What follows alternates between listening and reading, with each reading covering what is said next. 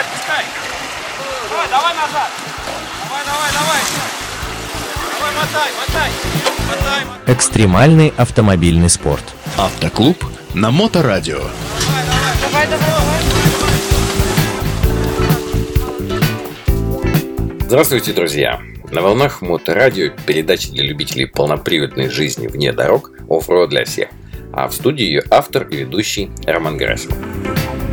Вчера, 12 сентября, вся полноприводная братья страны в едином порыве отмечала свой праздник – День джипера.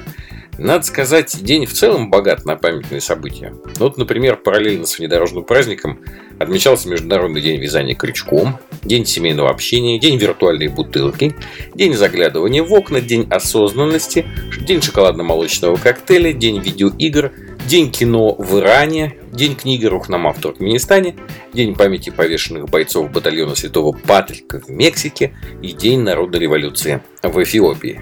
Как видите, даже если вы не джипер, отметить было что. Перефразируя слова героя Сергея Юрского в фильме «Любовь и голуби», день взятия Бастилии не должен пройти зря. Ну а мы с вами сегодня разберемся, откуда есть пошел день джипера на Руси. Для полного погружения в одну руку возьмите большой стакан березового сока, а в другую кривой стартер от ГАЗ-69. На голове должна быть шапочка-петушок, на ногах кирзовые сапоги, а в зубах мягкий шакал. Готовы? Тогда поехали. Почему же 12 сентября? А все дело в том, что именно в этот день, в 1941 году, было принято решение о запуске в серию полноприводного автомобиля-разведчика. Он был создан в научном автотракторном институте под руководством инженера-конструктора Александра Федоровича Андронова. В предвоенные годы во многих странах велись разработки армейских автомобилей повышенной проходимости.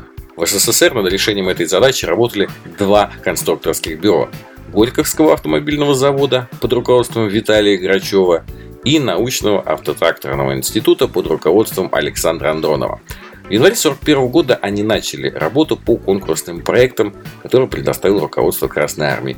И вот что тут интересно. На тот момент еще не было известно, что компания American Batman и Willys Overland создают автомобили аналогичного назначения. То есть это значит, что проектируемые внедорожники были полностью отечественными по задумке от проекта до воплощения. И вот оцените скорость работы в те непростые годы. 3 февраля началось проектирование моделей, а уже через 51 день, 2 апреля, были готовы опытные образцы ГАЗ-64 и АР НАТИ. Уже 22 апреля механик НАТИ Шувалов и механик ГАЗа Соколов приехали на этих машинах в Кремль. Там новинки осматривали лично Сталин, Ворошилов, Буденный и маршал Шапошников. То ли действительно машины получились хорошими, то ли времени на проектирование новых уже просто не было. Как бы то ни было, оба образца были утверждены и отправились на ходовые испытания. В автопробеге до Вязьмы и обратно внедорожники буксировали 45 миллиметровые противотанковые орудия, и АР НАТИ показал лучший результат по сравнению с ГА-64. Испытания продолжились на седьмом испытательном полигоне под руководством Александра Сыча.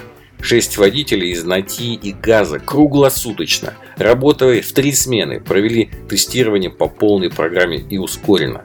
Автомобили работали в грязи с прицепами и с полной нагрузкой. И снова АР НАТИ показал себя более надежным автомобилем.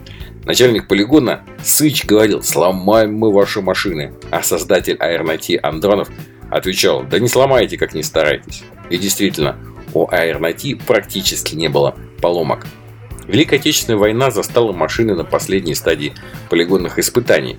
По их результатам именно Аэронати был рекомендован к серийному производству. И 12 сентября на личной встрече Андронова со Сталиным было принято решение о запуске в серию первого советского внедорожника АР-НАТИ. Именно этот день мы, современные поклонники полноприводного образа жизни, и почитаем за свой праздник под названием День джипера. Знаете, что самое интересное? Аэронати в серию так и не пошли. Так сказалось использование слишком большого количества оригинальных деталей в их конструкции.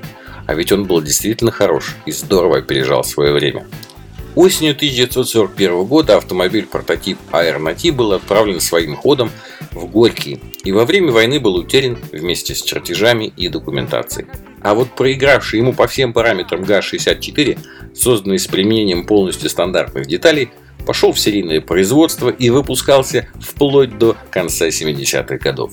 Вот такая вот интересная внедорожная история. Ну а на сегодня у нас все. Вы слушали передачу «Оффроуд для всех» на волнах Моторадио онлайн. И с вами был ее автор и ведущий Роман Герасимов. До новых встреч в эфире.